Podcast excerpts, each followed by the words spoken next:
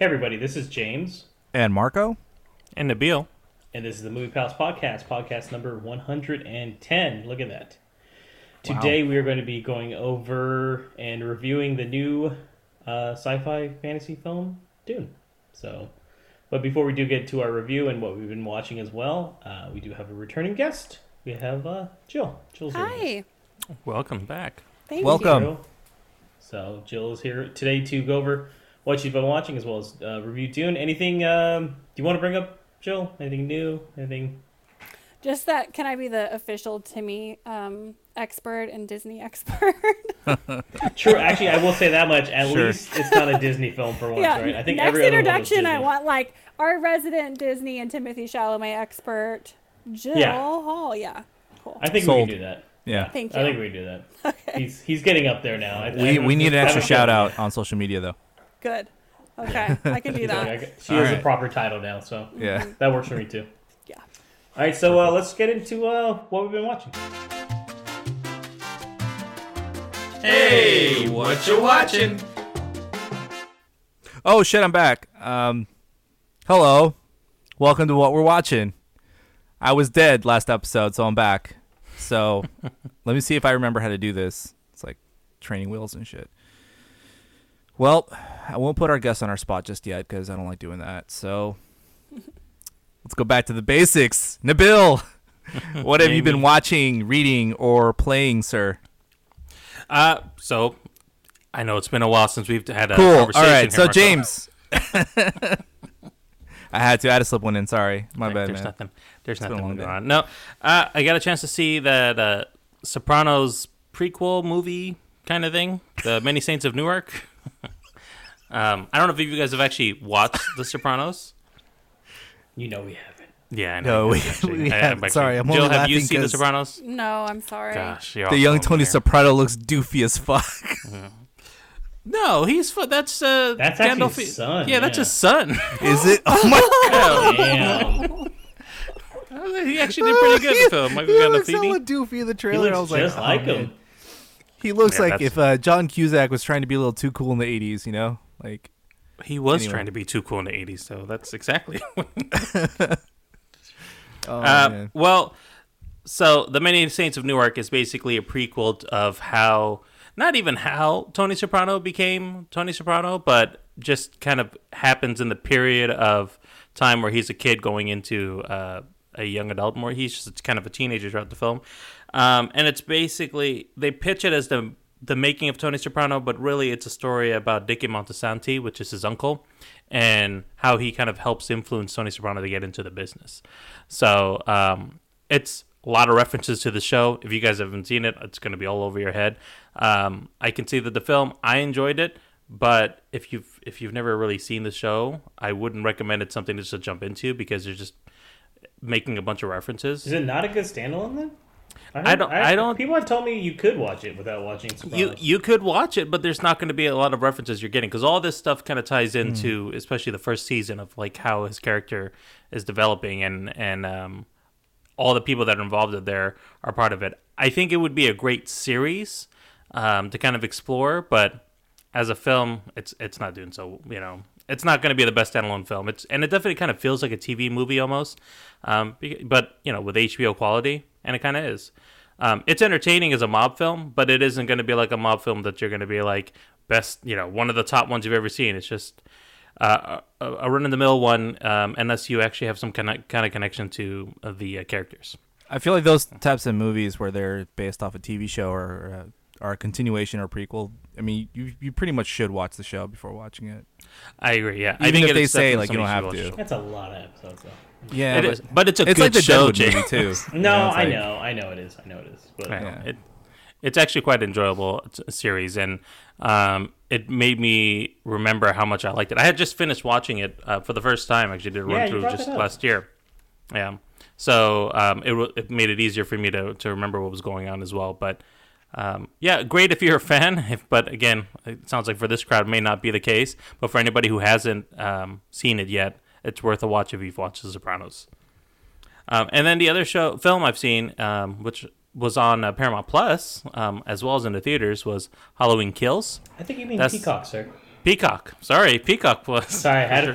There's so many of them. Yes. I'm logging into my 17 streaming Trying to find it. bro. No, you're absolutely right. It's on Peacock, uh, and it is uh, Halloween Kills, it's sequel to uh, the kind of sequel to Halloween, which is Halloween ish.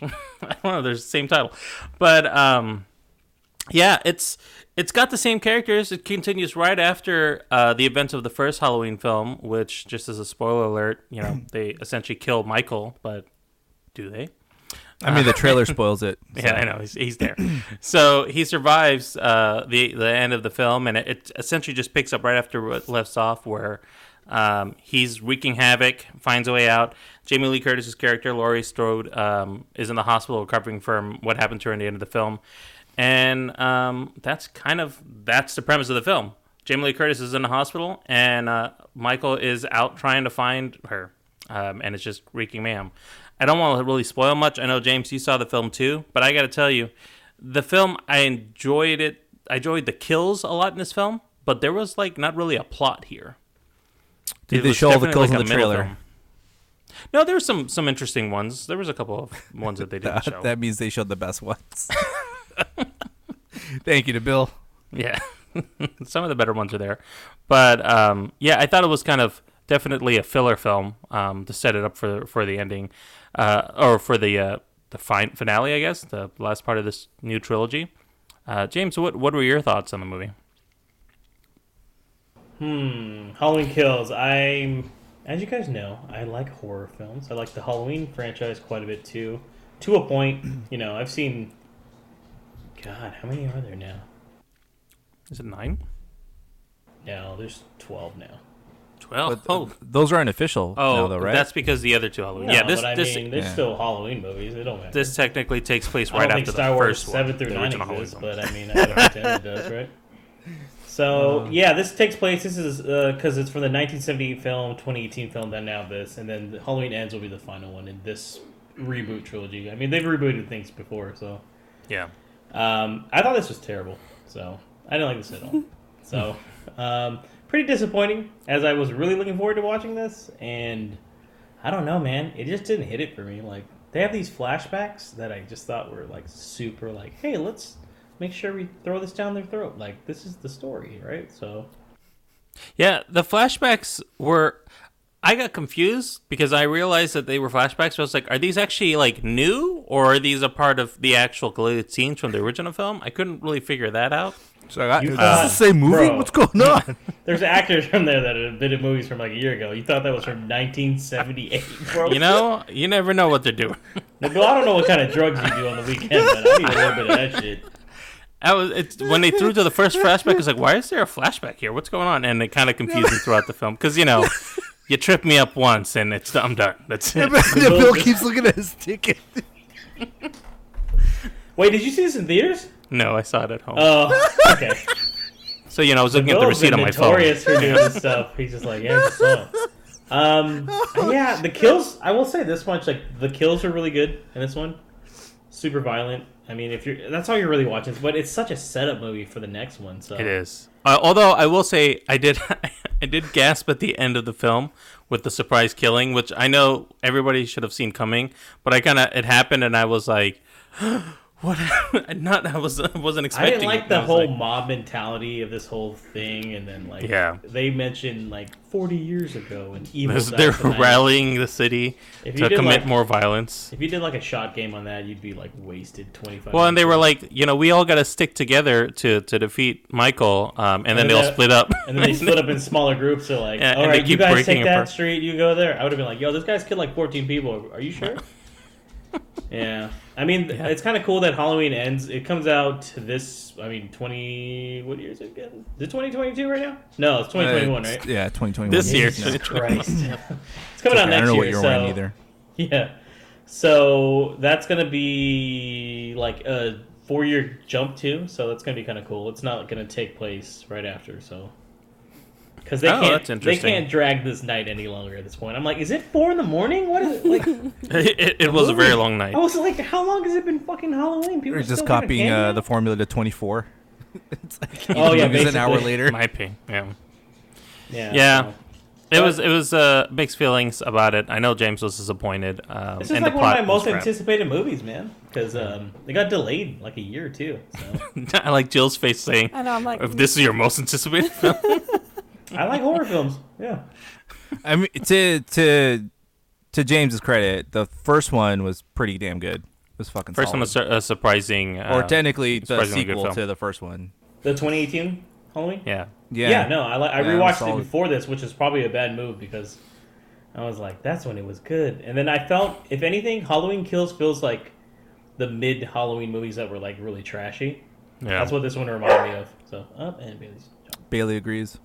Well, um, Marco, that's that's what I've been watching. Okay, sounds good. Except for Halloween kills, apparently, but you know, win some, you lose some.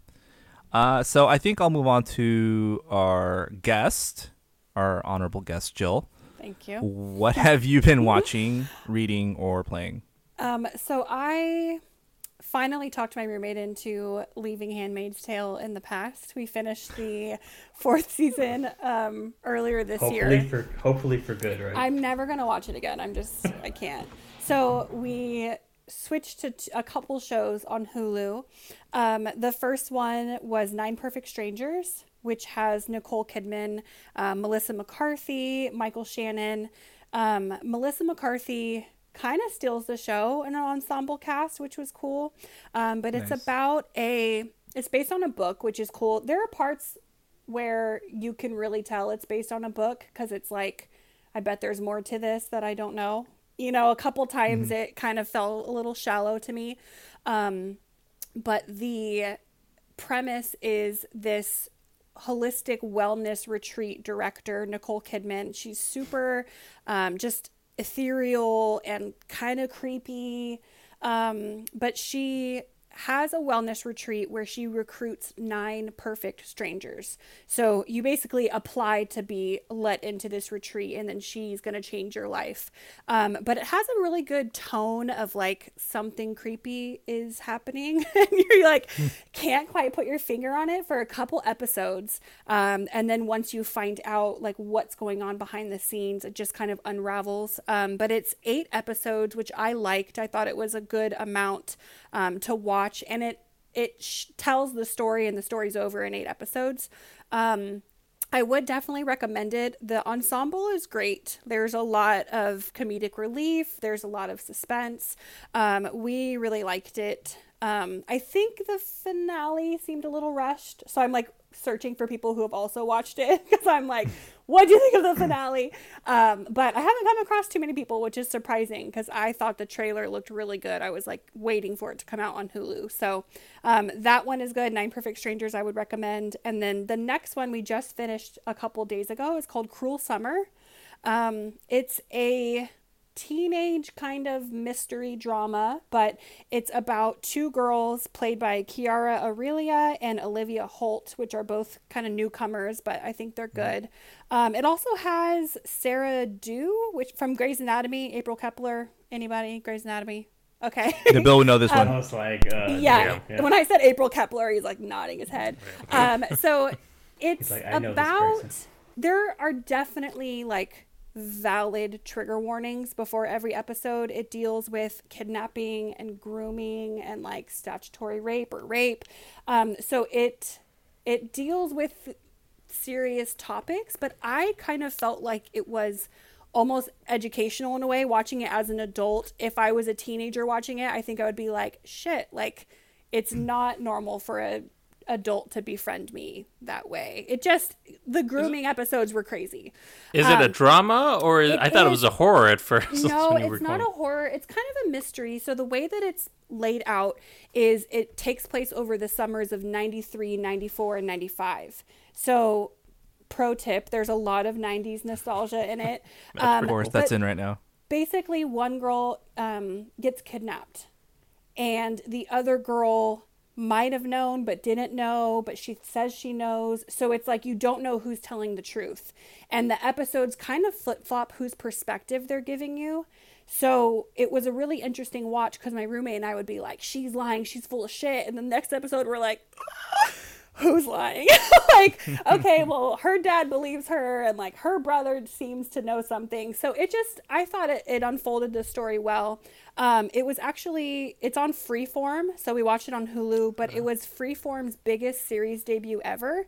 So they, it's like their most successful show right now. Um, they renewed it for season two, which I'm kind of confused about because I thought season one, it's 10 episodes, but it does kind of unveil all of the the secrets. So I liked that it didn't leave any crazy cliffhanger. It's a cute little 10 episode watch. Um, a lot of 90s nostalgia, which we liked. Um, so I'd recommend both. Yeah, I like them. I'm definitely going to check out Cool Summer because that sounds pretty interesting, you know, so Yeah. pick that up. Like it's, yeah, it seems like eh, eh, Nabil. You asked if it was like a horror or something, but it seems like those situations, like they can be pretty freaking scary. So if they paint it that way, it may it, it sounds pretty interesting. Yeah, and, and it unfolds nice. I like being surprised. They did a lot of good turns in it, I thought. Um, you know who's in it? If you, Do you guys watch Cobra Kai? Yes. Uh, yeah. You know the guy who plays young John Kreese when he's in the army? Ye- I can't. the flashback. Yeah, Yes. yeah. Uh, I don't quite recall, but So he's in it, and I think he does good too. So um, it has a good cast of people, and I think they have good enough twists and turns. That's Ah, him. okay. Oh, okay. yeah, yeah. Yeah. if you're it. listening, she just showed us a picture of him on Google. So Um, yeah, and we're like not on, hashtag not on YouTube. yes, I know you all weren't like preteens in the '90s, but the nostalgia factor is like do you think very were? good. Well, Marco was a preteen in the 90s. Yeah, here we here we go. Here we go. girl, Yep. though. I was, None was, of I you was- were a preteen girl. Is what I meant. Well, I mean, He, Marco knew many Hey, preteen girls in the 90s. assumptions here, right? No, I liked it though. I liked we don't both. discriminate on this pod. Yeah. Both are better than Handmaids. I didn't hear bold- about. I heard about words. the the first one, the Nine Strangers, but I didn't hear about Cruel Summer. So Yeah, that's a new one to me too. that one I can at least say. Okay, I mean, Right it's on. a Yeah. ABC Freeform Family one. freeform. Yeah. Maybe that's why. So it can't be that bad, right? No, I'm Giving the Hulu some love. I, I like it. I mean, like it. they're Hulu- going Hulu's hard on the trigger warnings, though. I will say that. Yeah. But I liked it. It never like stuff. was horrible. That's what I'm watching. All right. Guess uh, we got some good recommendations there. Uh, Nabil definitely jotted those down, so I saw him looking down, typing. So just I was looking them up. there. I was like, "What the fuck is this?" Cruel Summer. Olivia Holt was in a show that I've watched actually, so I was like, "That name sounds familiar." So James, what have you been watching, reading, or playing? I went with Mikey to watch the new Ridley Scott film, not House of Gucci. That comes out next month. We watched The Last Duel. So uh, I don't know if you guys remember seeing the trailers for this one. I remember. I think I told Jill I saw this. She had no idea what the fuck I was talking about. yeah, Matt Damon and his ambiguous English, European Matt accent? Damon. I don't know. He's what got he's a uh, Theo He's Von mullet Yeah. though. It just is fucking amazing. Mm-hmm. So basically, it is the based on the real life story of. I'm gonna butcher some names here. Sir Jean de Carouge, played by Matt Damon, uh, who whose wife basically Marguerite, played by Jodie Comer, is um, in a way. I mean, uh, it's a spoiler. I I mean, she's It's in the she's trailer, raped she's- by Jacques Legris, played by Adam Driver, and She's Matt by him? Damon's. She's raped by Jacques Legris. Trigger warning for this one too. and it is not good. I think the trigger Yeah. warning comes before you. Before- Dang, Jill is like, sorry, what? That's not on freeform. What are you talking about? Get that shit out of here. Sorry, but Not family um, friendly. Definitely not, but um, basically they, they they go to the king and they have a duel by the end of it all. So to kind of figure out that you know because bo- both men are you know uh, Matt Damon's character is very. I mean, both. It's basically like the egos of both men is so high that it just doesn't matter. Like a woman's life is seen as property in it and such, and it's you know it's obviously a take on that, but it is based on a real event. This is the last duel that ever did happen in France. So That's kind of why I uh, subtitled the name of movie the movie. "Fragile Masculinity." So yeah, The last duel that ever happened in France. yeah. Well, duel what to the kind death. of note did they end it on? I mean, Uh, They were I mean, like, someone "No dies. more I'll say that much. Someone no dies. more and it's- duels. Okay. Yeah, because of something that happens in it, which I won't say, but um, I will I will say this much: it is shot really well. I don't know how Ridley Scott can fit in like two movies a year. Like he's like ninety, isn't he? Like this is insane. Yeah, And, I'm like, surprised he's they're he's been good. knocking him out. He's and been it's doing like really good. really good. Because I mean, like I wasn't joking. Like House of Gucci really does come out next month, and it looks like it's going to be like an Oscar contender. So, Yeah. um, oh sorry, I forgot. Jeez. Sorry. like Lady Gaga. I don't like Lady Gaga acting. What? No, She's done like one thing. And I hated it. Did she? I did. wow. Unpopular. I Gucci? know. I'm Maybe House of sorry. Gucci. Bold be words, Cotton. No, I've already seen the trailer and I've seen too much. Anyways, Oh. um, it's kind Dropping of the cool. hate. I love it. This one has um, it's actually written by Ben Affleck and Matt Damon, by the way. Just to let you know. So I knew that. Dynamic duo. yeah, Back they in got that. together.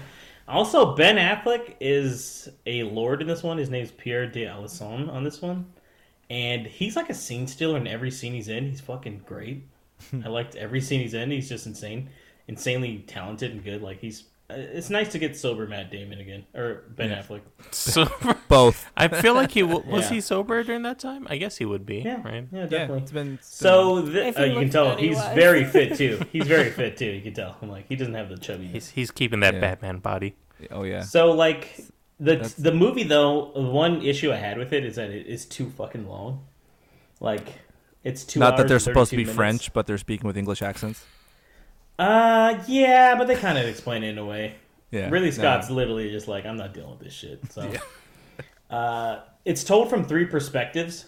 I think that's where it kind of drags. For instance, like the part one is like Matt Damon's character's perspective, then part two is Adam Driver's perspective. So you go back and then you see that everything's Oh. not quite true, and then at the end it's uh, Jodie Comer's perspective. And by that point, I looked over at Mikey uh, and everyone in the theater. It was like already at two hours. I was like, fucking Christ, man You watch the same was- movie three times, basically. in a way and then it's because the duel isn't the duel is hinted at in the beginning and then doesn't come back until the last 15 minutes. You're like fucking christ. But it's interesting to see the perspectives and, and actually kind of determine what the actual truth is is why i think it actually still worked though. It's really it's really well written so. And uh, the dialogue's really good and it shows you the three different like i said perspectives of three different characters so in a way interesting i think it was worth a watch uh, definitely one to keep. I think it was good that we watched in theaters because if this is one of those movies where I was like not paying attention fully, I probably wouldn't have appreciated it. Or you would've fell much, asleep. You know. I mean, maybe, but I mean, I did see it practically laying down. So we went and saw this at where did we see this? At? oh, we saw it at Brenden actually, and those goddamn seats reclined the whole way. I was shocked. I was like, "Am I laying down, Am I Mikey? My God." uh, it was fun though. Fun little watch. Uh, if you're a fan of like Ridley Scott or Matt Damon, Ben Affleck, anyone like that, or even Adam Driver's really good. So check it out. It's one of those kind of uh, period pieces, but it actually works out pretty well. So that's all. I, uh, that's all I'm going to talk about, really. So what about you, Marco? Wow. From from that long list on, on your Letterboxd, that's all you're going to talk about? yeah, no, just trying to keep it going. I know we got guests here today. so- Wow. Very humble of you, sir. I approve. Oh, on to me. Oh, well. Marco, please share. The time little bit of James this- I saw- You'll just pause. yeah, no. I saw I saw this uh this small indie movie, perhaps you've heard of it. It's called uh Venom Let There Be Carnage. Just kidding. we already talked about that one. Um no, I saw a movie that actually that James has actually mentioned on the pod. And I think he recommended. And he gave it like 3 stars on his Letterboxd. See, pay attention. Uh, it's a 2019 horror film called The Vigil, and I saw this on Hulu. And uh, I'm not going to go over the whole plot all over because I'm sure James. Go back to that episode, and just listen to it. It's episode something, something, something. I can't remember when he mentioned it, but uh, ba- basically, uh, it's about a, a Jewish man named Yakov who is um, appointed to be shomer to a deceased person, and basically, a shomer uh, is a protector, uh, and they watch over the body at night and make sure that no evil spirits or, or demons bring harm to it. And so he's staying at this dead person's house along with uh, his widow, the guy's widow, who's sleeping upstairs, and he basically tries to survive the night while a bunch of crazy shit happens around him and stuff. Um, it, it was a pretty good watch. I'm not gonna lie. For for a low budget short movie, it's like 90 minutes long, if that. Dude, we could have shot this movie. Basically, yeah. Basically, I Like, mean, it's shot. It's like there it's like are parts that are- a condo. Like Yeah, oh, okay. I mean, there are scenes that are shot on an iPhone, and not a, not a, not a new one either. It looked like an older iPhone, so I think he had like the iPhone like 10 or something on him. I was like, bro, it's 2019. What's wrong? So it's it's cool how uh it it, it deals with a lot of like uh, psychological stuff. Like it tries to like scare you with stuff moving in the background or with weird shit happening. Like he's uh, sitting in a chair and he's you know getting these weird phone calls and these weird texts that's you know start off like a normal person like someone he knows like he gets this chick's number and at some point he's like talking to her and she starts to uh, act hecka weird and say weird things to him and you know say that you know he's uh, something tragic in his past happened and they keep bringing it up and saying that it's his fault uh, and when they do show like the the demon that's trying to like get him during the movie it's actually pretty frightening.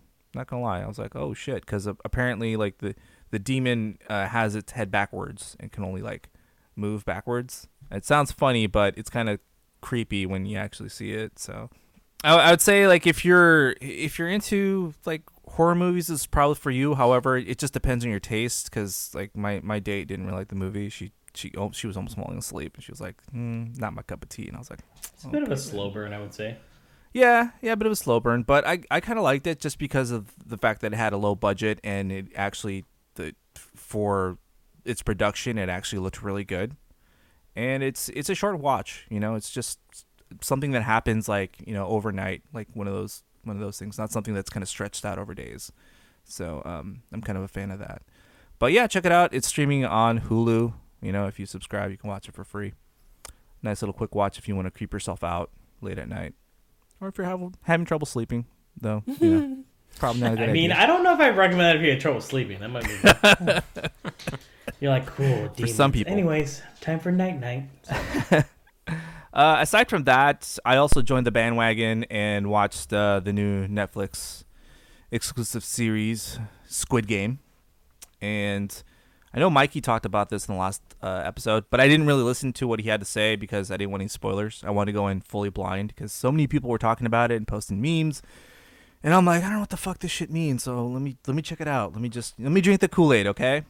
And I did, and I liked it. Okay, it's actually pretty fucking good. Uh, that's actually when I stopped listening to Mikey. Is when he said, uh, "I actually really enjoyed it." I'm like, and I'm gonna stop because I mean, uh, to, it's, to, to his credit, he take did my not spoil it. off now then because He, he didn't spoil it, yeah. And I well, won't. and just to let you know, I've only seen the first episode, so don't spoil it. So. oh no, no, this is complete spoiler free. But I mean, it's almost like a battle royale, really. But um, it's it's more like a, a battle of survival, really, for each round.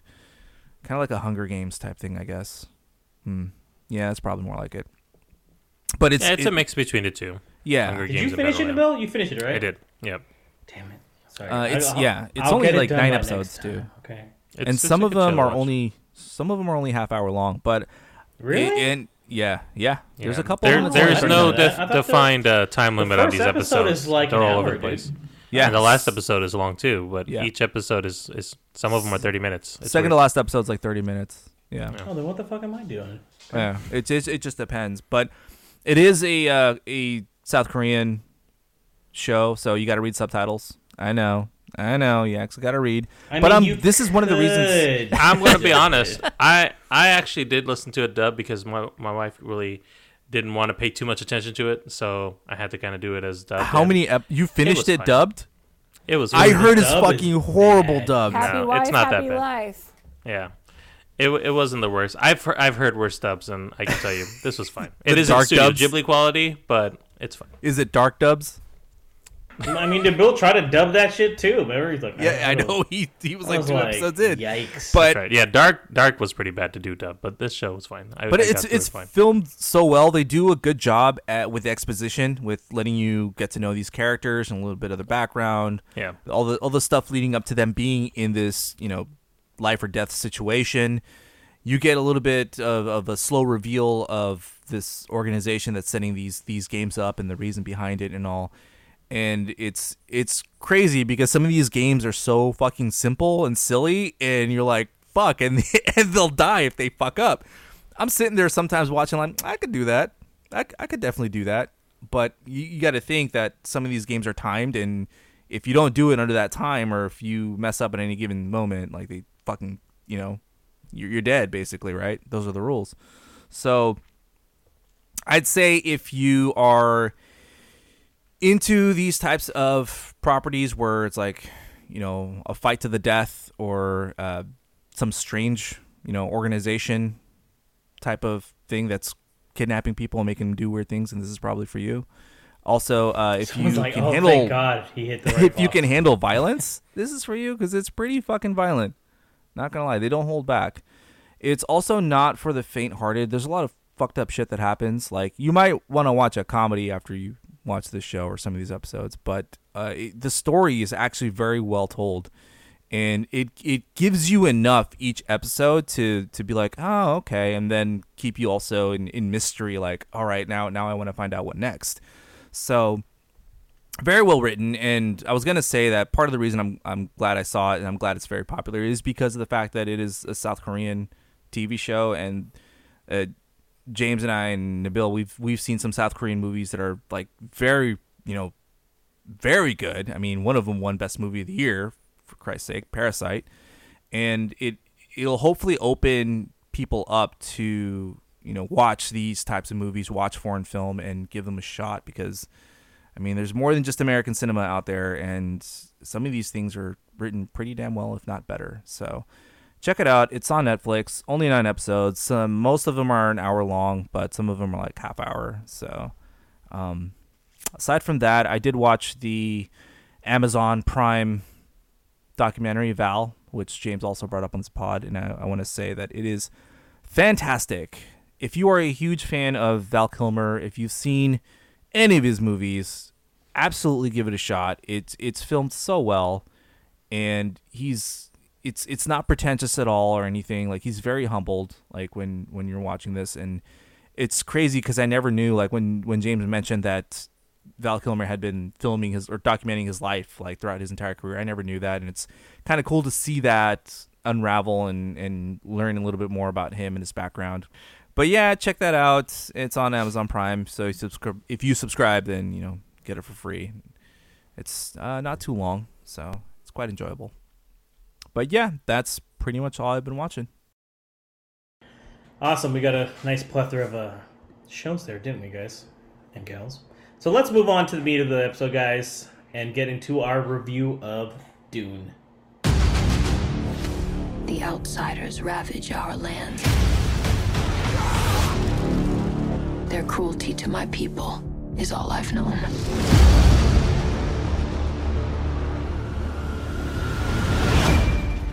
So you're going tomorrow? Yes, I'm going tomorrow with the advance team. I'd like you to take me with you. Are you trying to get me court-martialed. Can I trust you with something? I've been having dreams about a girl fallen in battle. Felt like a vision. Dreams make good stories, but everything important happens when we're awake. You're the future of House Atreides. You have to be ready. There is no call we do not answer. There is no faith that we betray. They're not human, they're brutal. What if I'm not dead? You'll still be the only thing I ever needed you to be. Come on! My son.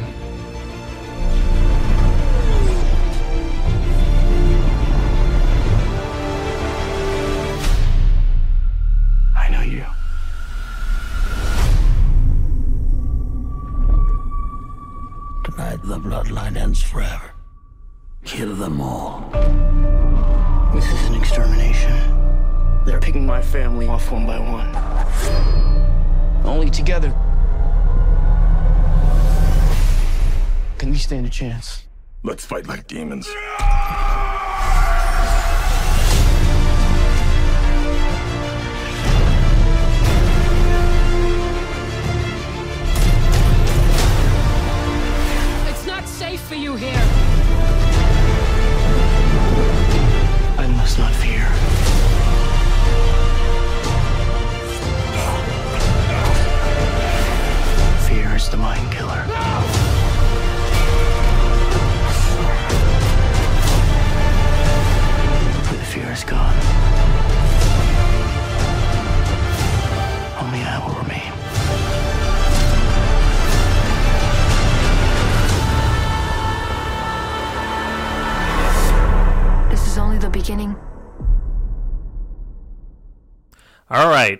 Dune. This is the 2021 version, everybody, because there was a a, a previous one. this uh, film has an 83% Rotten Tomato score. Uh, it's a feature adaptation of Frank Herbert's science fiction novel about the son of a noble family entrusted with the protection of the most valuable asset and most vital element in the galaxy the spice. Directed by Denis I thought it was Villeneuve. really, really Oh, good looking people. Sorry, go ahead. It was, yeah. Directed by Denis Villeneuve. Uh, Villeneuve. Uh, he directed Sicario, Arrival, and uh, one of my favorites, Blade Runner 2049.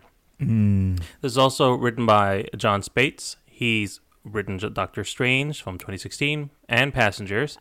Uh, it was also written in part with uh, Denis Villeneuve and Eric Roth. Eric Roth has also done Forrest Gump, Munich, and uh, The Star is Born. Uh, again, this is based on the novel by Frank Herbert, released just recently over the weekend, October 22nd in theaters, and it's also concurrently on HBO Max because Warner Brothers says we want to make money any way we can.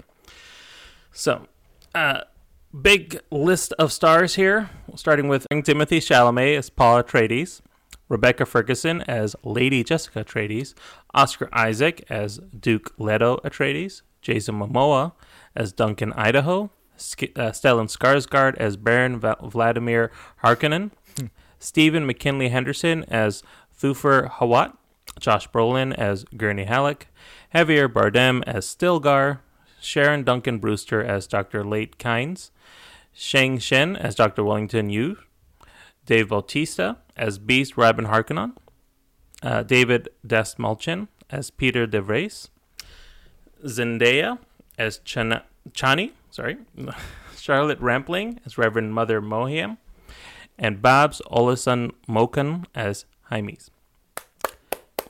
Wow, Yeah. Nabil, you uh-huh. deserve all the Yeah. praise right now because I was it. I was sweating the whole time you were reading those names. I was like, I, I- was reading ahead, like, please get these. I had the this. sweaty butts the whole time, oh, man. gosh. I was just like, oh shit, here we go. Lot Sorry. of names. Yeah, You very great. creative names. Very creative names. Thank Between you. Between his Unabomber glasses, Nabil is sweating. he has killed before. He will kill again. Okay. Oh no. I like my glasses. James is hating because he I has like to work them contacts too. now. Oh man. So there, this isn't the first attempt. Of course, I was mentioning there was a film before, but there was actually other iterations of of the series uh, of the book. I'm sorry, trying to be adapted into some kind of uh, television or film media. Uh, I don't know if anybody's ever seen any of them. We have, of course, the 1984 uh, film by David Lynch.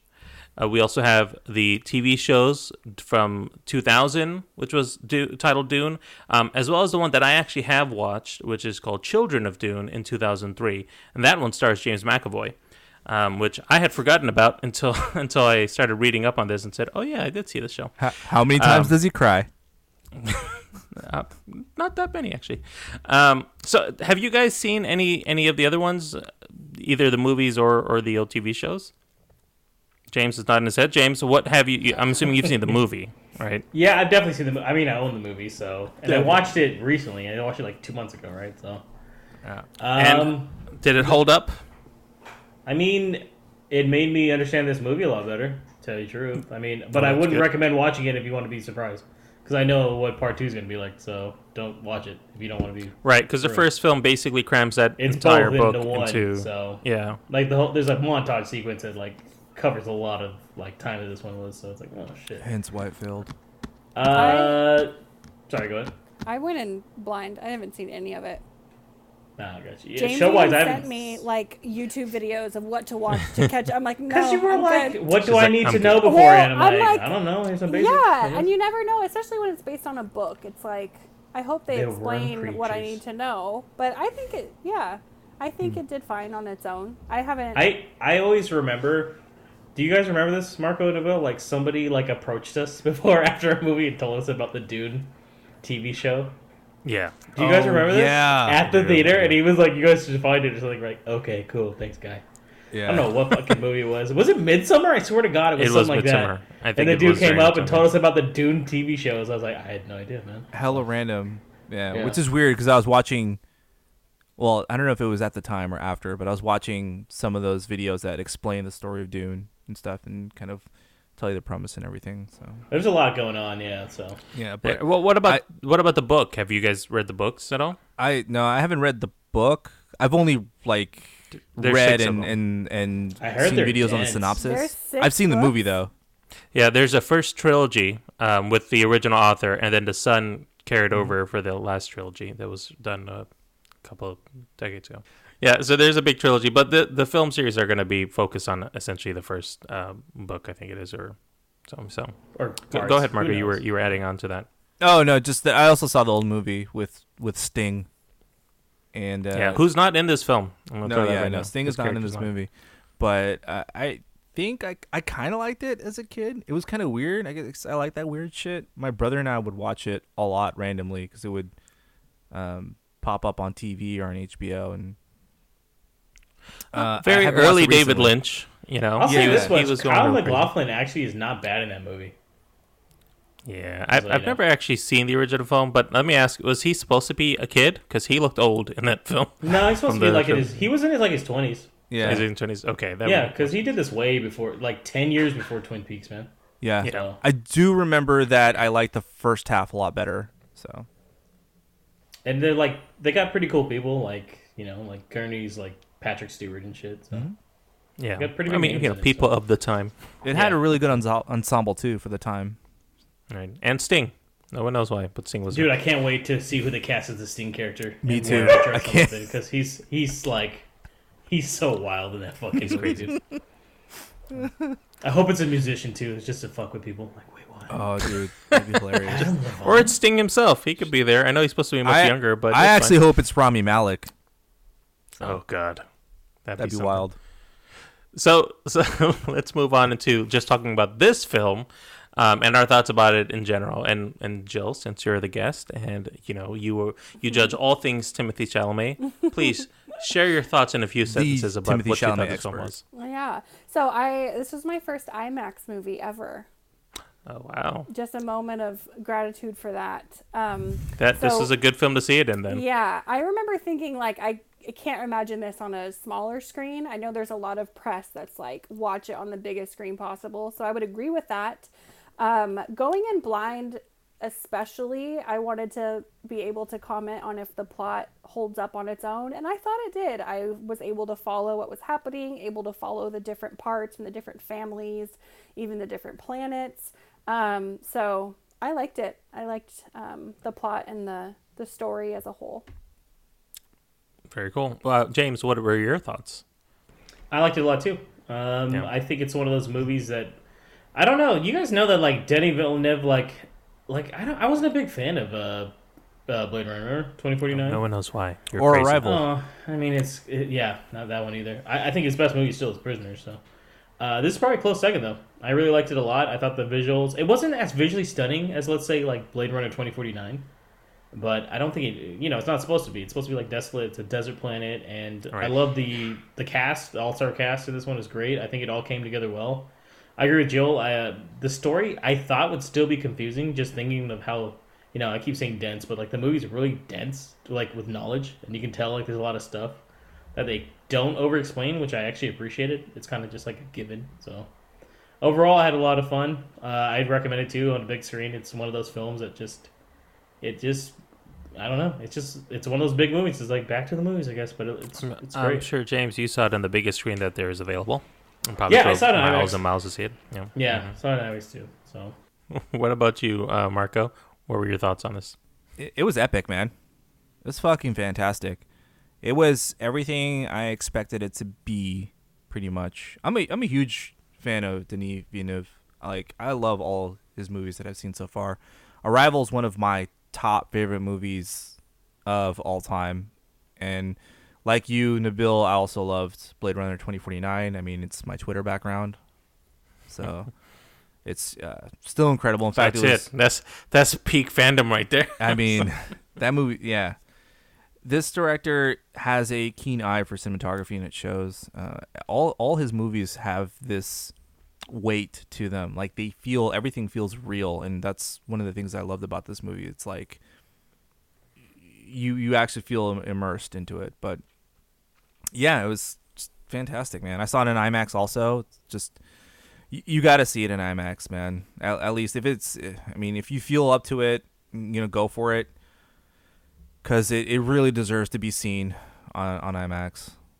So yeah, Nabil's like, you did I- a pretty good showing on your phone too. It's not a big deal. It's just, Well, it was on HBO Max, you guys. Like, it was, it was like leaked the week before it was released too. But Oh, I met What- what- someone at a concert who leak, watched it leaked, and I was like, Oh god. a plague on all of your houses because you're dead to me. Damn. they were like, oh, we part- watched it you're part of halfway, the- and I was like, no. You're part of the fucking problem, Yeah, sir. if you're listening to this, go to hell. Strong keep words, listening. but fair. yeah, and sub and subscribe, please. Leave a So, five-star review. Nabil, what what about you, man? What'd you think? So I wasn't as fortunate as everybody to see it in IMAX. I saw it in uh, digital at a, in a regular Go theater. ahead and uh, plug Okay, that stop- mic. yeah, Nabil, or we're good done. you for the rest of the- Sorry, Yeah, we we apologize to our intention fans. Sorry. But you know, I, as as is typical, my family wanted to see it, and not everybody's into the IMAX, so we saw it in a regular theater. It's fine. I I enjoyed it nevertheless. A man of just sacrifice. What? you know, for the family. No. It was uh, it it was fine for what I saw it in quality. I mean, the picture was still really clear.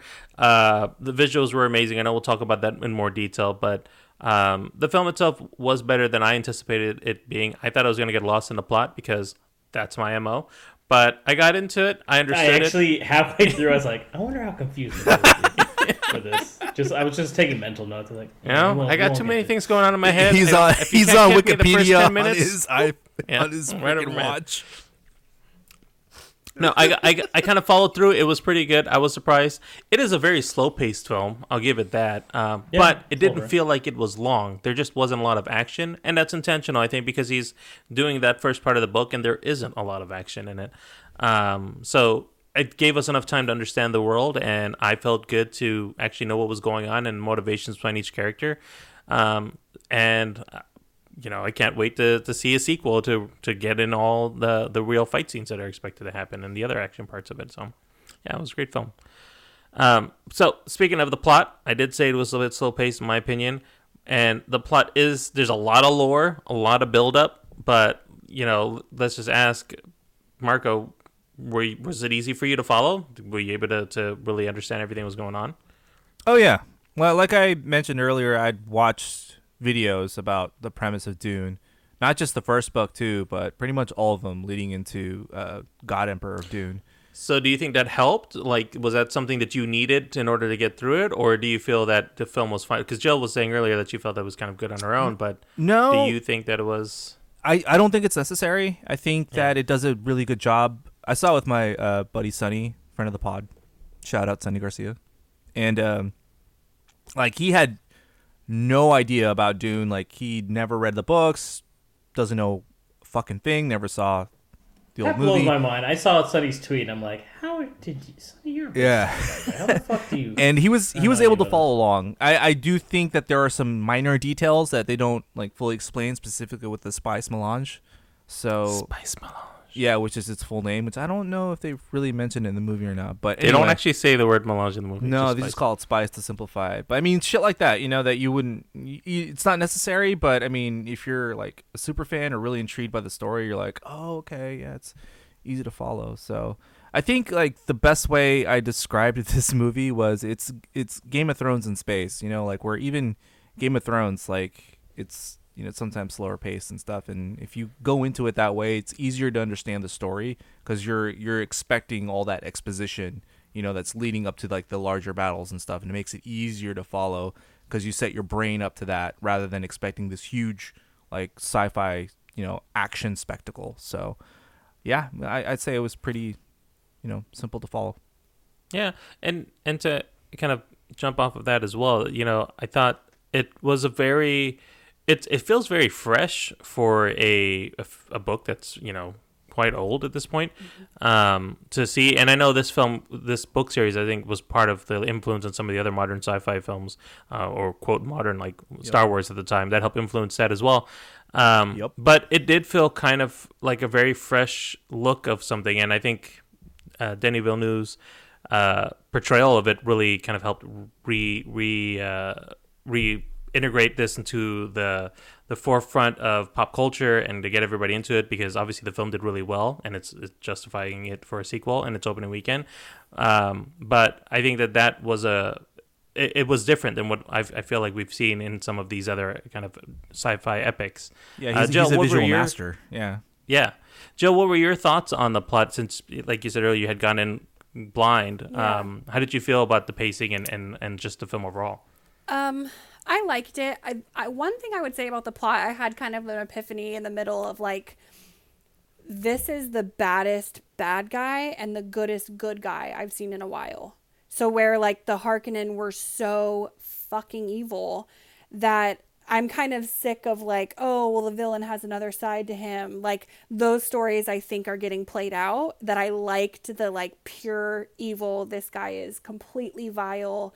They're all just killers, you know. And I obviously didn't read the book, so that shit second side could be coming. but I kind of thought it was refreshing to see like true good and true evil. Um, and I agree that it seemed kind of current. I mean, people showing up to a land and taking it for its resources is current and as old as Right. time at the same time. So um, I thought it was very relevant. Um, I thought it was easy to follow. Um, I was down with the pacing of it. I think the flashbacks and the visions and stuff that um, you know are in some of the trailers of Timothée Chalamet's character having a vision. I think that kind of sped up in little spurts that either something was about to come or like something's brewing. So I think it wasn't too slow for me. Um, I will say it speeds up if you have to pee. Um, because I think literally halfway, I think to the movie, I was like, okay, do or die, girl. We are not peeing. And I think no one in my theater got up to pee. Um, so that kind of slowed it down and sped it up in some ways. But um, yeah, I thought the p- plot was great. No complaints. That's a very fair point. I felt the same, especially like the last 30 minutes. I'm like, oh God, how much longer? Because I did feel that way during James Bond and No Time to Die, and that was just as long of a film. But this one, I was like, Oh. really got to go. I I, got to I stand. dipped. Marco knows I dipped during that movie. Yeah, I Yeah, was like an hour and a half in. Like seven people got up. I was like, I gotta go. I had to fill him in on like seven minutes that he missed. I was like, all right, this is what happened. There was a line. I came back and said, "What happened?" He's like, "Um, this guy came back." What, what about you, James, on just a thought to the plot overall? How did you feel about this film? It was cool. I mean, I know like a lot more than I should already know. So I, I mean, I, it wasn't like mind blowing. Like I was like, "What's going on?" But you know, there's there's more to it than what you think might be happening too in the plot at this point. So I know part two will probably show a lot more, especially because it's you know the Emperor is pretty much playing two people. You know, if you think right. about it, If it's, if the Harkonnen is, uh, you know, if the Baron specifically is supposed to be the ultimate ba- is the bad guy, right? I think the Emperor is the ultimate bad guy. He's like the he's like the Palpatine and like He's the the, yeah, Right. he's, like he's Darth the puppet Vader, master. He's Yeah. Yeah, because he, he's getting these two people together because of the you know the prophecy and what was He's- supposed to happen between these two families, which didn't happen. So Right. in a way, the little finger. Yeah. So in a way, so there's, there's a lot more to it, but I liked it. But uh, like you said though, Nabil, it is slow paced. It is a slower burn, but I didn't mind it though. Well, so and to kind of jump into the slow pace of it, there's also the visuals, which is what Denis Villeneuve is is really famous for, the cinematography and the special effects. Um, and we did have a lot of still shots. We had a lot of landscaping shots. I mean, I, I know it's a desert, but I didn't know a desert could look so beautiful. you know, it's been a while since you've been able to see a film like that, since like Lawrence of Arabia, where you can actually look at the desert and say, "Huh, I might actually want to be there one day." kind of thing. Nabil sent me a text and said, "I want to ride a landworm." I said, You know, "What?"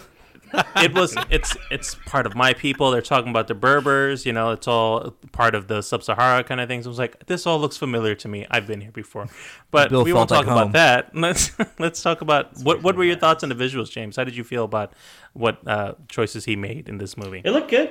The visuals were nice. The cinematography, like you said, uh, watching IMAX, you get really the, the a lot of a lot of scenes were shot in IMAX. It does do Please the describe it for me because I didn't get to see it in IMAX. So it does me do the, the visualize. this. aspect ratio differential during certain scenes, and I, I liked when it's showing it like a lot of people and showing that off, and then like you know when they're in those little, I mean, what was it like dragonfly looking things, and in front Yeah. of each other, and then Yeah.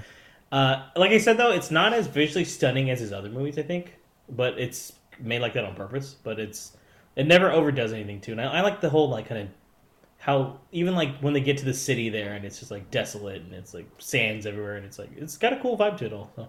Yeah, I will say, did did it? I don't know how much of it really was special effects and how much was practical effects, but it for the most part felt like a lot of it looked real, like looked practical. I know that they had. I can't for some reason remember the name of the the dragonfly ship. There's a specific name for it. They actually Um, made one from what I heard. Yeah, they actually made a real one, right, to kind of use as well as for Yeah. prototype and for some Which of the is cool. shots.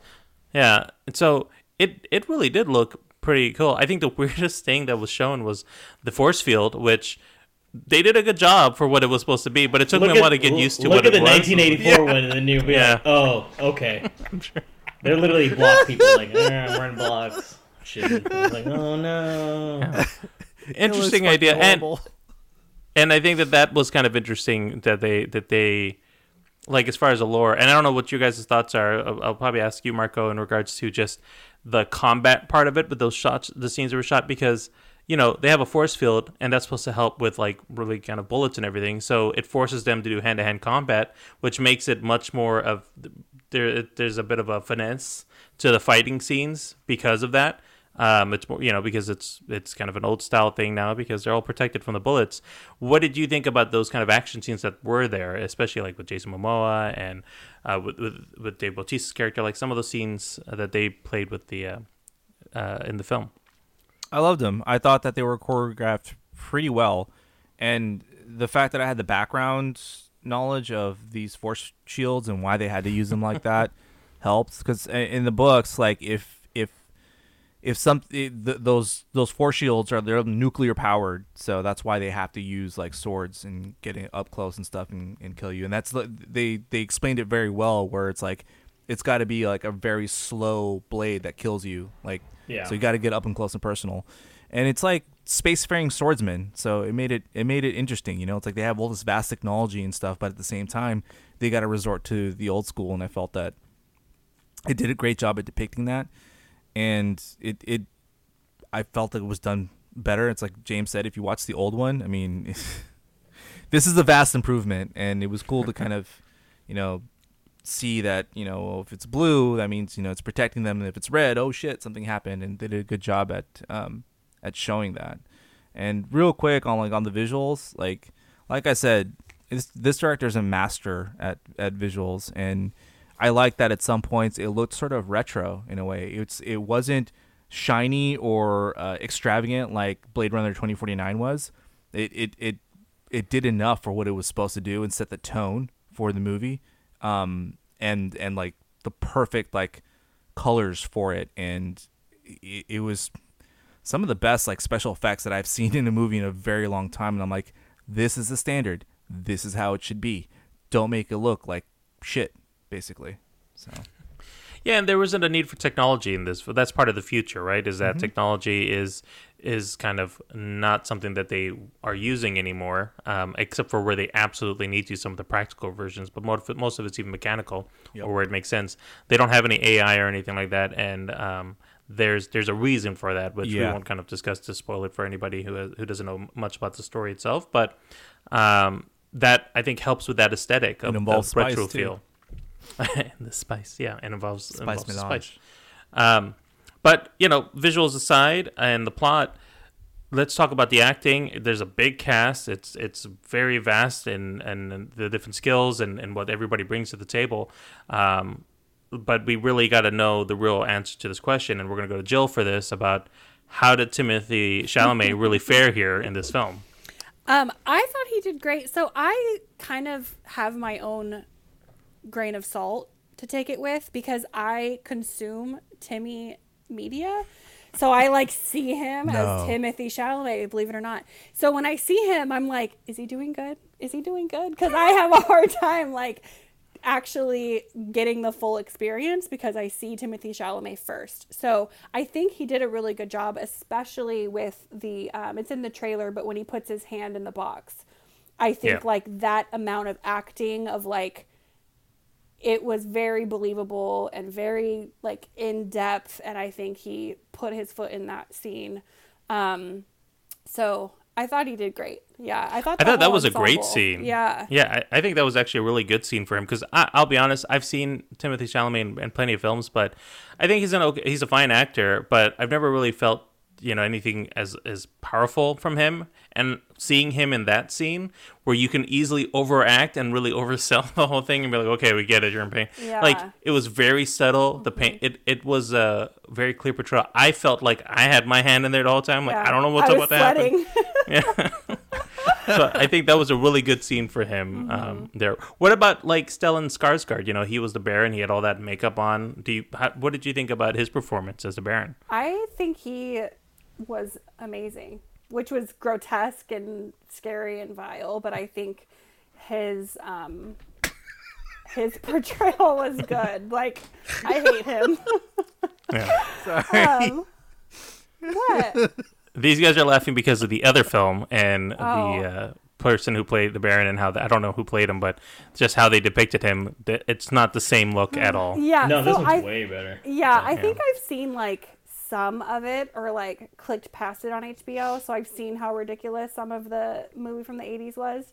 Um, but I thought he did great. I also thought um, the the main killer guy, what's his name? Dave Bautista. Dave Bautista. Yeah, uh, I thought he Beast. did good too. Yeah. Yeah. And he was the bridge of hotness to where like, okay, one of one of the evil guys is kind of hot for that. So, um I thought the cast itself was good and anyone attracted to men has just a feast. Plenty of eye candy, huh? Oh my god, Oscar Isaac? Woo! Oh, Oscar Isaac was peak Oscar Isaac, Oh and he my was naked in the scene. I'm like, Thank okay, I'm even into this. Yes. Yeah, I was, okay. I was into it. Yeah, I was like, I've shared the same air with this man. Yeah. Well, what about you, James? What were your thoughts on um, the performances in this film? It's cool. Anything man. stand out for you? Um, Timothée Chalamet is showing that he can lead a movie, which is cool. Yeah. I mean, don't get me wrong; he's been in other movies before, but a lot of times he's supporting cast, and it's nice to see that he's, you know, uh, Rebecca Ferguson too was great. she she's- was good, and I'm always movie 50 50 on her. Yeah. She's cool. I like her. She's she's really solid in this one. It's like it's telling Jules like it's almost like a mother son relationship, you know. Because his Well, I mom mean, has a lot. To, yeah, his mom his mom has a lot to do with the plot, you know. And yep, right. Uh, Jason Momoa is awesome. He's just Jason Momoa. Um, it was just He nice. bring he brought a lot of levity to the film, I think, which was nice. He he kind of helped, you know, quote unquote. He was the bro, things up, man. you The know? bro in He was- space. He was, Yeah. Dude, he yelled out "my man" like twice, right? He was the My man. The bu- the body taps. How many body taps did he do? I don't know. I lost count cool, after though. three. Uh, for Dave Da- Bautista, I, I don't think they use him enough in this part. He- He'll probably be a lot more prominently featured in the next movie, I'm assuming. yeah. Because he has a much bigger role. Because he was supposed to be the guy that was supposed to marry to one of the Atreides. So it's one of those things where, you know, he has a his his past is a lot. It's probably gonna be brought up a lot more through the other ones. So, uh, but yeah, everyone's pretty solid. Uh, Zendaya, I gotta bring it up. Like, it's barely in the movie. Yeah, she's not really in the that's film. promoting the shit out of this movie, I just was like, no way, they're gonna cut it right here. Uh, So it's because she draws the she draws the people in. That's why. But she And definitely and she's isn't a Timmy's big fan. counterpart, and they're the same age, Yeah. and it's pronounced Zendaya. Yeah, Zendaya. And they they want to they want to make sure they get the sequel going, man. Because that- she's Yeah. probably definitely gonna Yeah. have a bigger part there.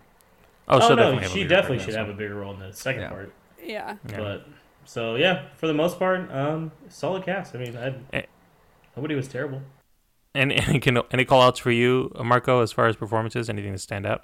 Uh, I I agree with Jill and James. Everyone was fantastic in this movie. I don't think there was one bad performance in this at all. But that's again, uh, Denis Villeneuve. That's how he is. He he brings out the best of everyone, no matter how big or small the uh, the the role is. But yeah, Timothée Chalamet was fucking fantastic. I, I liked his chemistry with Rebecca Ferguson uh, as his as his mother as Jessica. I thought that they were screen stealers whenever they were they were on screen. I, I loved how they communicated, how they it truly felt like they they had a bond. And this definitely makes up for uh, the last Rebecca Ferguson movie that I saw that was total fucking trash. Reminiscence. Stay away from that fucking movie. Uh, watch this one instead. I, I thought that film was okay. Uh, but, she you know. does Yeah, a thousand times better in this one. Like I was like, all right, I'm She your, was I'm your fan again. Yeah. And uh, yeah, uh, Stellan Skarsgård was great.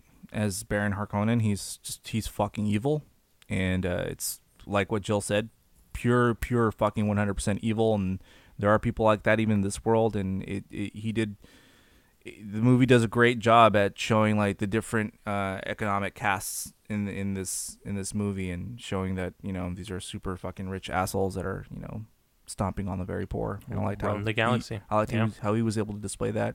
Momoa was fun, you know. Josh Yeah. Brolin was you know, Josh Brolin, you know. I wish there was more of them. Yeah, and I totally forgot Javier Bardem was in this.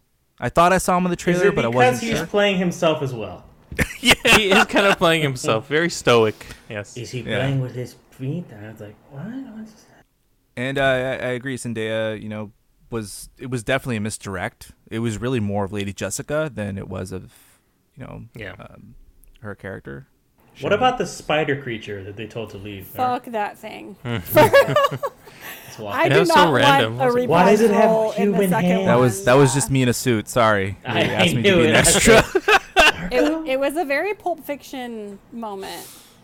Yeah, it was kind of looked like, weird. I was Yeah. like, what is this? Uh, well, let's before we go into spoilers, let's talk about our rating of the film and uh, see if we recommend this or not. But I feel like everybody's kind of given that answer already. let's start with uh, you, James. What were your uh, what's your rating on this film? I give it a four out of five stars. All right, and Jill, what about you? I'm going five. Fuck it. Five star. Wow. All right. All right. Uh, Marco. I'm going with four and a half. There's and there's a reason I took a half off on there, which I'll say in, in spoilers. Jill just rolled her eyes. Okay, I get Is it. it, is it. Timothée Chalamet? I don't know what Is what it else 'cause the could be. movie's two and No, no, I'll, I'll. I'll say it in spoilers. What it is? He had to pee. That's why. uh, No, not that. he missed a good part of the film. He's like, that would have bumped it up if I saw it. Nah, I no, missed that part. uh, I I gave it a four as well, um, and of course, I think we all recommend this film from those ratings. Um, so. Again, we're gonna go into spoiler section in a moment. So if you haven't seen the film, we really haven't talked too much about the details of the plot. Uh, if you've if you've read the book or seen the other shows, you probably have a general idea. Um, but it is convoluted. There's a reason why it's called an unfilmable film and a book, and yet it's being uh, it's they did a pretty good job here. So um, easy to get into, worth a watch. Definitely want to see it in IMAX if you can. Don't be like me and see it in a normal format. But if that's the only option you have, watch it anyways. Uh, try not to watch it at home. Uh, but if you don't want to go into spoilers and you want to save it for yourself, please move on forward to our outro. We'll tell you what we'll be watching in a little bit. Um, otherwise, give us a sec and we'll go into a bit more detail of the film.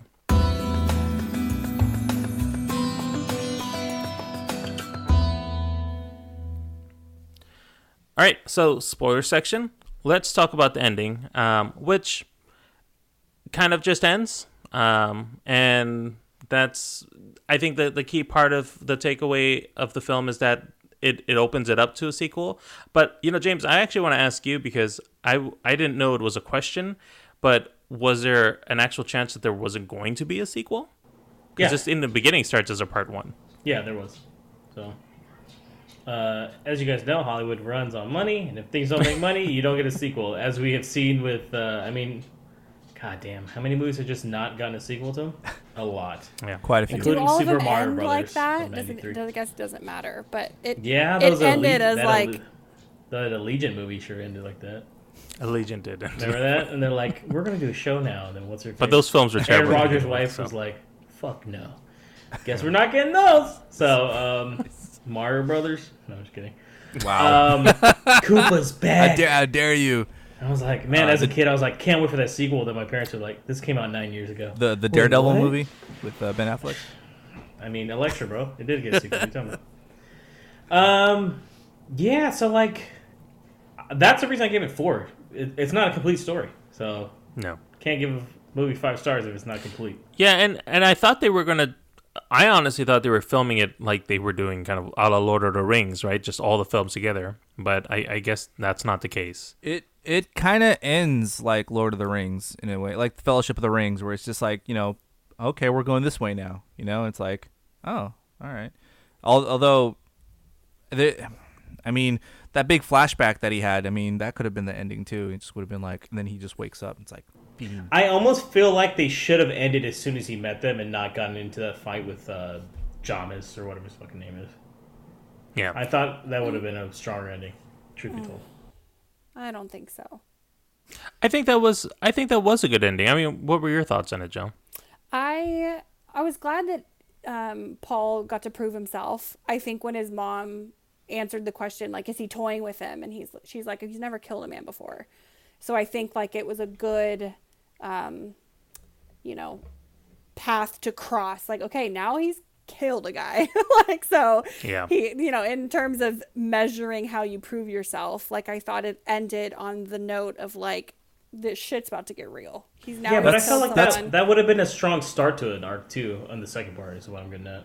Yeah, I just think I would have felt a little more cheated if it was like, oh, he's now met Zendaya, who's all over the trailer, and then he's got this crazy flashback, flashback or vision or whatever they are, and then the movie But ends. see that that fight Like that Force fight is the reason that I is with Luke. part of the reason I took half a star off is because I felt that fight could have been a little bit more intense. yeah, I That's It- why I felt it felt like the beginning of something. That's what. Yeah, it, it literally could have ended on the scene where the worm is staring at him, and it could have cut to credits, and I would have been like, "Oh shit!" Like, okay. yeah, okay. Truthfully, yeah. The Shy I Yeah. Halud. I I could feel that too. I think that that's that would be my one criticism is that fight uh, about the fight was that Yeah. it just I wanted it to feel more intense too. Like it, I don't know if maybe that was intentional that they wanted it to seem like look you know death is a part of life and you're living with it and this is what you've got to do kind of thing. But But kind of at the like same what, time, kind of like what Jill was saying that it was it was a transition for Yeah. uh for Paul. It should have been treated kind of more as such. And v, like this director can is he can do it, and that's why I was kind of surprised why he held back on that scene. I was like, why are you why are you holding back? Like this is kind of you know even if it's not like that in the book because I don't know it did for for for a visual medium make it intense. You know. I'll- I can't say this much for much than 1980, but the 1984 movie did this part better. Just so you know. So I wonder if it's cut for time. They could have been they could have cut it a little bit down um, as well, which is a possibility. Uh, yeah, 'Cause, I was know, I was okay with the with the length. It's just the uh the way it was shot. It just wasn't. It was it, just more with more intensity. It just lacked that intensity. In Yeah. my opinion. Yeah. I was even confused, like when it started. I'm like, okay, I get this is like about something. Like the mom, it was like the mom overpowered Javier Javier Bardem's character, and then that guy was like, "You're basically a pussy for letting her." And so Timothée Chalamet's character had to defend his mom. yeah, I guess honor. they don't fight But women, is what it was. yeah, but it was more like, are you, are you now fighting to lead this troop? Because the guy said you let her overpower you. So I I'm think like, he was just fighting just to be like, I don't want her to join our crew. so Yeah. that, Yeah. but that is what lacked the, The- intensity for the- me. 'Cause yeah, the was like, excuse are was- you trying to dethrone, or is this just like for pride? That was the excuse. The excuse was you're weak, so you know, yeah, I I want to fight. But really, it was Yeah. just because he wanted to try to prove himself, and he failed.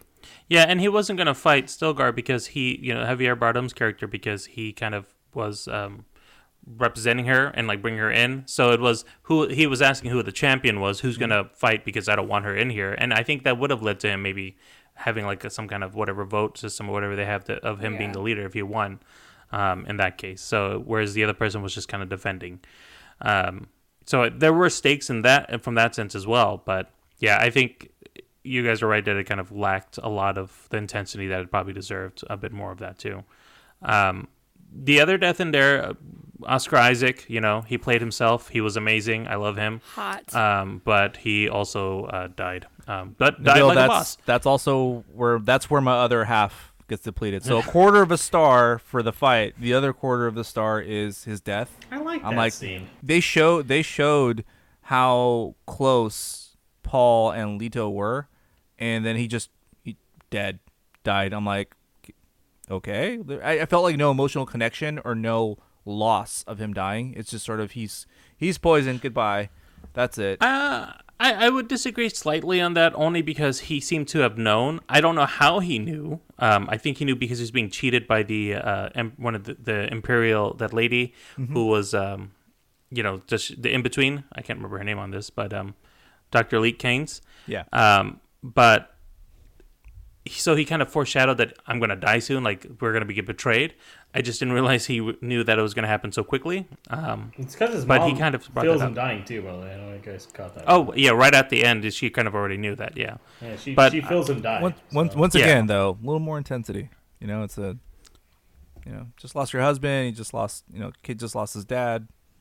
You know, They Oh, I think about I it, think so. that was uh yeah. I, In the tent, he was like, yeah, in the tent he was really. like- I mean, he like flashed on his mom.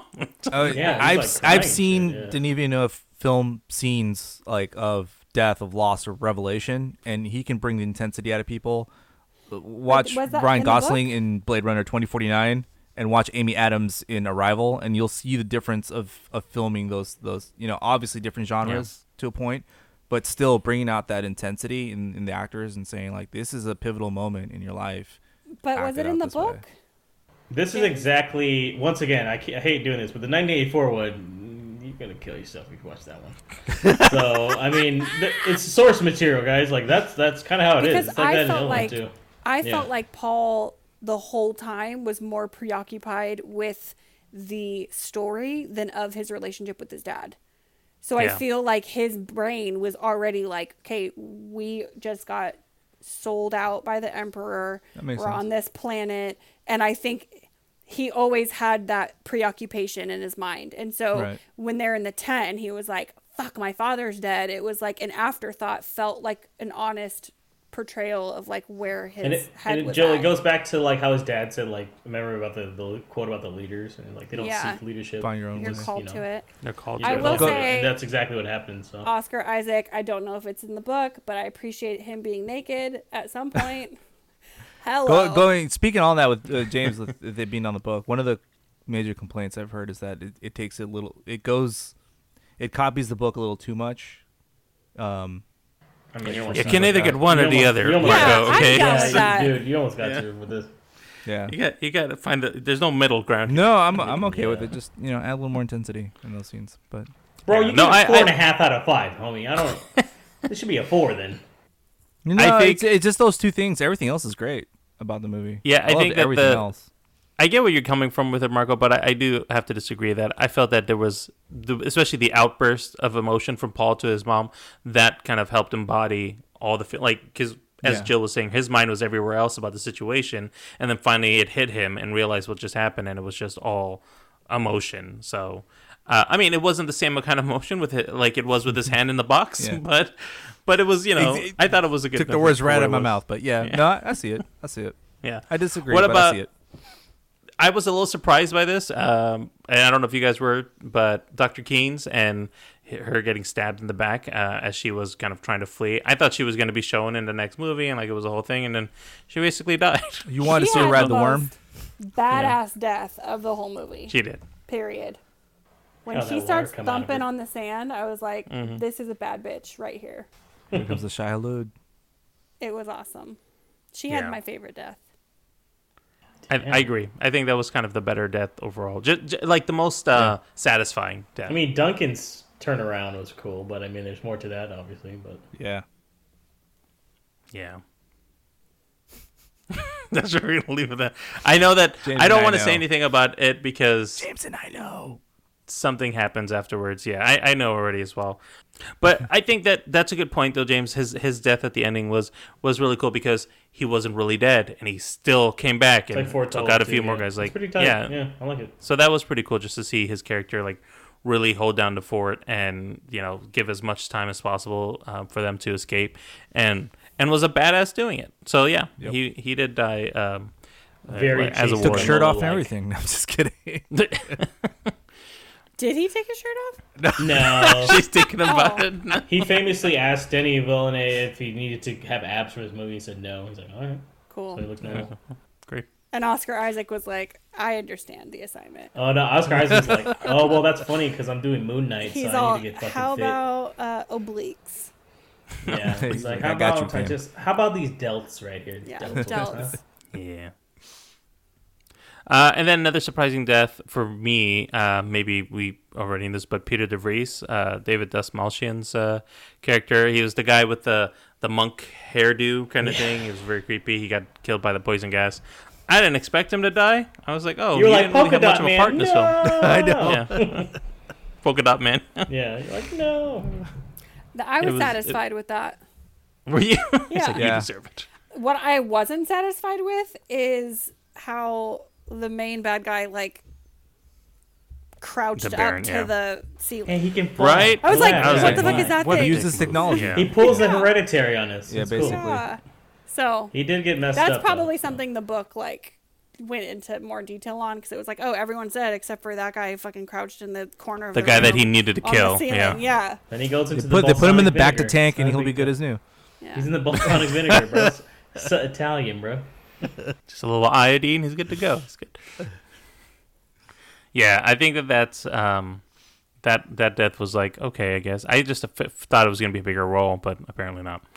So, and and there were some more deaths. I don't know if there was any other really big standouts in my opinion. I don't know if you guys feel like there's something that really called out to you that said, "Oh, how dare this person die?" Just the innocent people. No, I'm just kidding. so many, so many. Killed him in Yeah. their sleep. Yeah, just that surprise attack. I will say was really um, was a good surprise attack. You know, I was like, oh, and very very. Uh, they they were they were straightforward. Um, Josh Brolin about how ruthless Har- the Harkonnen were, and they definitely were. And then plus the Imperial guards that came up over there as well, uh, or the Emperor's guards, they were just as ruthless. Those guys And, are creepy. Yeah, that Yeah. was that was pretty intense yeah, to see. that was a cool little. kind of come to it. yeah, I forgot about them. The little elite guys. Wait, Yeah. what? Yeah, the guys in white were the Emperor's guards. Yeah. because Yeah. they had two battalions of them. Um, that's kind of how this all happened because it was a part of the Emperor's plan, and so they recruited the Emperor's guards to Because help they're, as well. they're supposed to be the most elite. That's They, why. yeah, Wow. they- they're recruiting So- on a planet where they just like wrecked the whole fucking place. Were too. the Emperor's Yeah. guards fighting the Harkonnen or with them? with, with the. Harkonnen. within the yeah. Harkonnen.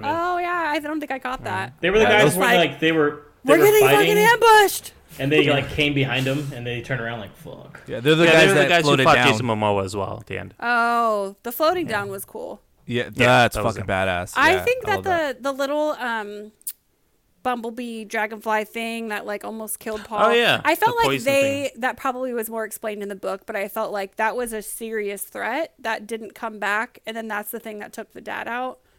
Right. So I thought like.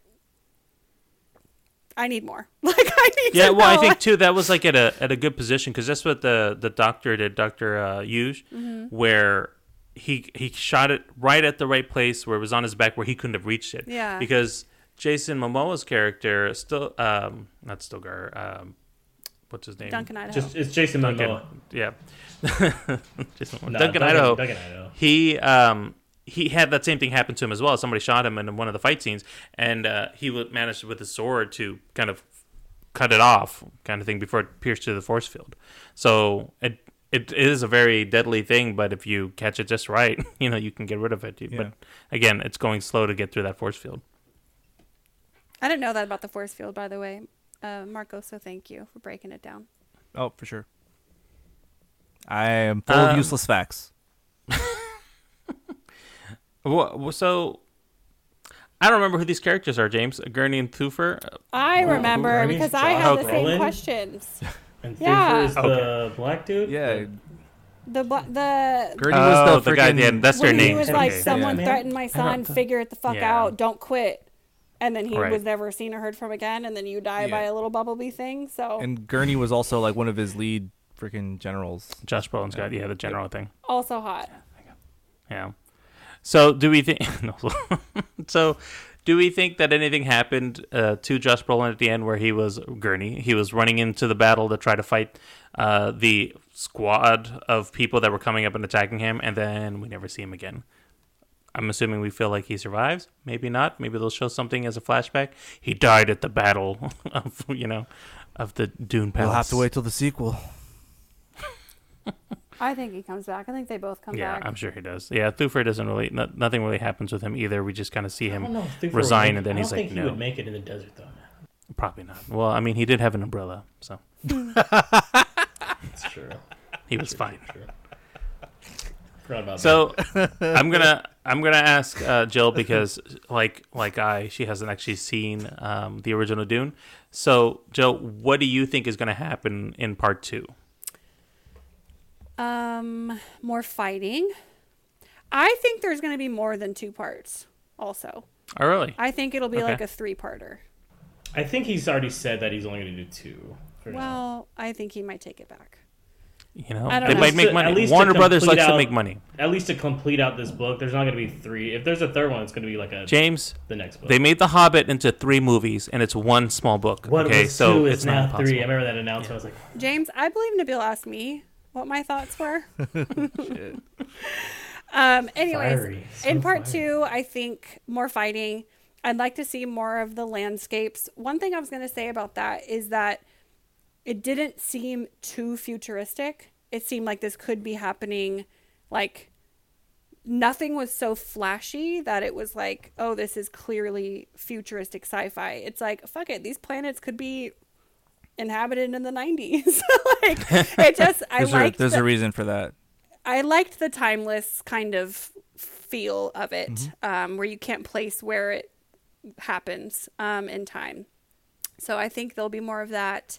Um, I'm down for more stuff with the mom, but I want it to start showing more of what the background is. I feel like there's a lot of ambiguity about the mom that wasn't hitting right for me. Um, I'd be down with more nudity also. So. I don't know how much more we'll get of that, but but there is, you know, Sting's character in the original film. I do remember was straight up naked, so I assume that'll Yeah, appear in the next no, film. he's not. He's just wearing a very He's shirtless. Yeah, he's got a little underwear thing on, where he goes like he just spreads his arms out like sup. He's just greased up. too. Starts singing "Fields of Gold." Well, and, and to add on to your your uh, point, Jill, about uh, Rebecca Ferguson's character, uh, she you know she's with the Bene Gesserit, and um, I hadn't realized, but apparently HBO Max is going to be doing a spin-off series that's going to talk more about that sisterhood, um, and talk about the magical order of the females. Bailey and approves. Is that Uh, real? It seems it seems to be the case. I'll ask James. It seems like that he may he may know a bit more. Yeah, about, it's already been um, announced. the they're in pre-production right now. Is she in it? I don't know if she's in it directly, but it's about the order. So I mean, okay. That's kind Yeah, of there's So we'll there's a lot they left on out it. about about the Bene Gesserit in in the movie. So be interesting Yeah, to see that- what they what they explain. That seems like a, a whole side story, and they seem to be close with the Emperor, um, from what they kind of alluded to in the film. So I'm sure it's going to be showing them as kind of a third party behind the scenes, working with everybody, but at their own game, and how they've kind of reached to, you know, from just that stuff. yeah, manipulating everybody to get I to like what they when the want to witch was essentially get to like, "We we measure wins in centuries" or whatever her quote was about Right. that. So playing the long game. that game. seems reason like a for that, cool too. spin-off show. All right. So, any any final thoughts on the film, Jill? Anything else that you uh, wanted to share about your thoughts on this movie? Uh, I have a question. When they were on the sand dune, Paul and the mom, did she look at him weird when he took his shirt off? And did he like look back at bit. her? I thought that was kind of weird. I'm like, A that's your little. mom. Wait a second. That's your Little, son. little Oedipus syndrome. Was it? Okay. And I'm like, okay, people keep saying, oh, they're going to deal more on the mom. And I'm like, is she not really his mom? Is something about to go down? Uh, But- I mean, they No, made it pretty there's- clear that that's his mom. me too. No, but they're- I they're- thought the it look was weird. it wasn't that. It's there's a there's a reason why she she looked at him. Just tell me the reason then. I Yeah, want to know. it's a huge spoiler for the second part. okay, then don't tell me. Yeah, All All right. right. yeah. So That it was the weird only though. Okay, thing, yeah, that I was like, good to know. so I'm picking up some weird vibes here. Yeah. What about you, Marco? Any any uh, anything to share on the film? Well, for the next Any one or other this one? And in general, any other thoughts? Uh, just that it's it's a it's a good movie. Yeah, it doesn't feel complete or anything, but the sequel is on its way. It's been officially announced. James sent it to me, and I, I like the link, and you know, It's kind of Yeah, take three years. 2023. No, two years. That's to lame. yeah. And Don't v, forget I know years, too. Villeneuve is is signed on for that one because I mean, there's like five or six original books that Frank Herbert wrote, and they they if this and the next one I think are successful, they want to do all of them. But I this director doesn't like to be tied down to the same project. So after he finishes, you know, the first book, who knows if he's going to do it? I know they want him to do all of them, and I think that it would be a shame if he didn't, because this story is far too complicated and like so like like filled with stuff that he's the perfect director to do it. I don't I don't think anyone else could could do it as good as he does. Like that's my worry about the series if they continue to do these movies and actually make. It I a mean, saga. they just got to get the right director. Yeah, I Yeah. think it's writing that's important here because that's what's been causing the problem is Yeah. getting it on paper. I mean, I mean, think you can do it. I There's a lot know, of good man. directors. On that note, Marco, if I could, I feel very sick of Star Wars stuff and Marvel stuff. So I'm down for Dune to have like a saga yeah, because I feel like it is meaty enough and like I'm just over Star Wars and I'm over Marvel and I Marvel and I feel like they keep making the same story and like flushing Yeah. out the same people over and over.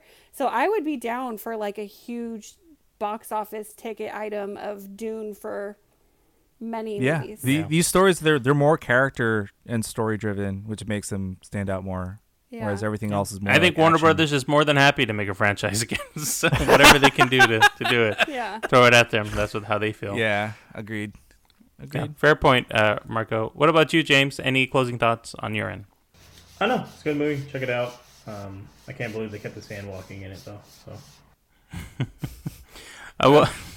I, will- I will also just say as uh, as one thing because we didn't really talk about it, which was and I can't remember what they're called, but the big giant worm that had a face Hulud. of a. sh- Okay, uh, face of uh, you know a sphincter. That was a very very interesting face, portion. mean? Yes. I don't know. yes. But it's teeth and they're dangerous. We didn't really talk Yeah. much about it. It was a big part of um, kind of one of the big ending scenes or, or lead up to the ending. And of course, we did talk about um, Dr. Kynes as well and her use of it.